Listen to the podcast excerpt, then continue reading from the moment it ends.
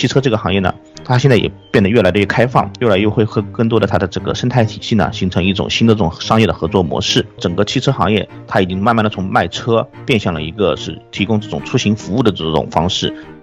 我们可以看到，其实从去年开始呢，受到疫情影响的情况下，我们怎么借这个这样一个机会来提升我的这种产品的服务能力？下一代智能网联的和汽车的核心能力呢，其实都是通过数字化来定义的。车辆是成为一个 digital companion，就是我们讲的数字化的一个伴侣这样的一个存在。呃，我是微软企业服务部的数字化架构师，我叫武斌。那我今天会接下来会带来的分享是寒冬与黑天鹅、车企的变局和突围。汽车这个行业呢？它现在也变得越来越开放，越来越会和更多的它的这个生态体系呢，形成一种新的这种商业的合作模式。同时呢，它前所未有的引入了这种科技的力量，包括特别是这种数字化科技的这种力量，跟云的融合，跟数字化技术在车内的一些融合，包括和软件技术的融合，整个汽车行业它已经慢慢的从卖车变相了一个是提供这种出行服务的这种方式。那一所有的汽车的这个企业呢，都在考虑怎么将它的业务更加的多元化，在多元化的基础上发展自己的移动出行业务也好，数字金融业务也好，甚至跟零售相关的业务。所以这个行业更多的也呈现出这样一些。跨界的这种融合发展的趋势，那我们认为这个趋势呢，不会受到这些现在经济的影响，不会受到这种疫情的这种影响的阻止。但是呢，某些趋势呢，会因这个疫情的影响呢，可能会呈现出一些加速或者说变化的趋势。我们可以看到，其实从去年开始呢，整个车市已经在这个。是一个存在一个比较下滑比较明显的这样的一个趋势，那很多这个车企的产销其实都在双降的，那在这个影响下呢，其实车企面临的挑战已经是非常大了。那再加上年初这个新冠疫情的影响，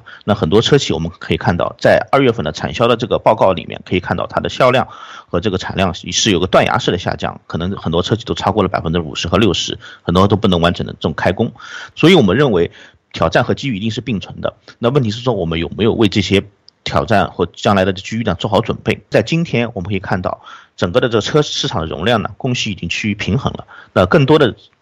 企业是考虑怎么在存量市场中求得增量，就是看我们的这个产品、车辆、车企本身提供的产品的竞争力，怎么用数字化的产品力来诠释真正的诠释以用户为中心的这样一个理念。我们原来只是说。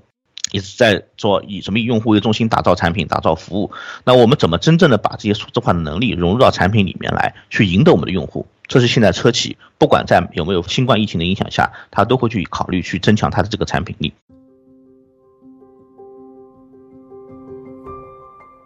受到疫情影响的情况下，我们怎么借这个这样一个机会来提升我的这种产品的服务能力？我们可以看到，现在车辆里面呢，那这个车辆本身它现在提供的价值已经慢慢的从传统的这种动力啊、从内饰啊，转向了这个智能网联和数字化的体验。我们讲下一代智能网联的和汽车的核心能力呢，其实都是通过数字化来定义的。一方面，这个数字化已经渗透了，不管是从车辆的电子电器架构，我们车型的平台的选择，车辆电子电器架构的变化，已经深深的受到数字化的影响。我们不仅仅是讲是联网网的汽车，我们需要有一个车云一体的协作化的环境，我们有离线处理的环境，能够在车端进行强大的边缘处理能力，同时能够跟云端呢进行有效的数据融合，来为将来的自动驾驶也好，或者说用户这种体验也好呢，提供一个更深层的进步的这样的一个一个一个能力。